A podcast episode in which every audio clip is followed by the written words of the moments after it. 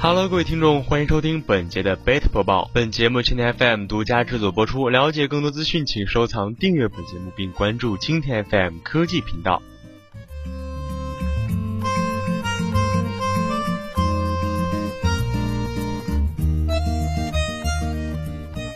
美团体敦促将淘宝列入售假名单，阿里称已经采取措施。十月六号消息，美国服装和鞋类协会已敦促美国政府再度将中国的电子商务巨头阿里巴巴集团在线淘宝网列入售假恶名市场名单中。二零一二年，美国贸易代表将阿里巴巴淘宝市场剔除了售假问题市场名单，理由是阿里采取了措施解决品牌所有投诉者的问题。美国服装和鞋类协会表示，应该再次将淘宝列入恶名市场的名单当中，因为阿里巴巴所采取的措施不足以清除其平台上的所有假货。该协会的主席在一份新闻稿中称。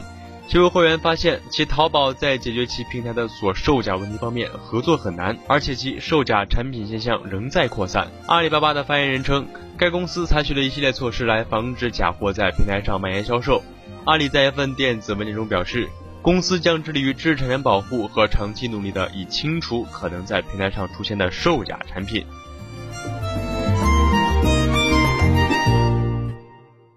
好的，以上是本节贝特播报的全部内容。了解更多资讯，请收藏、订阅本节目，并关注蜻蜓 FM 科技频道。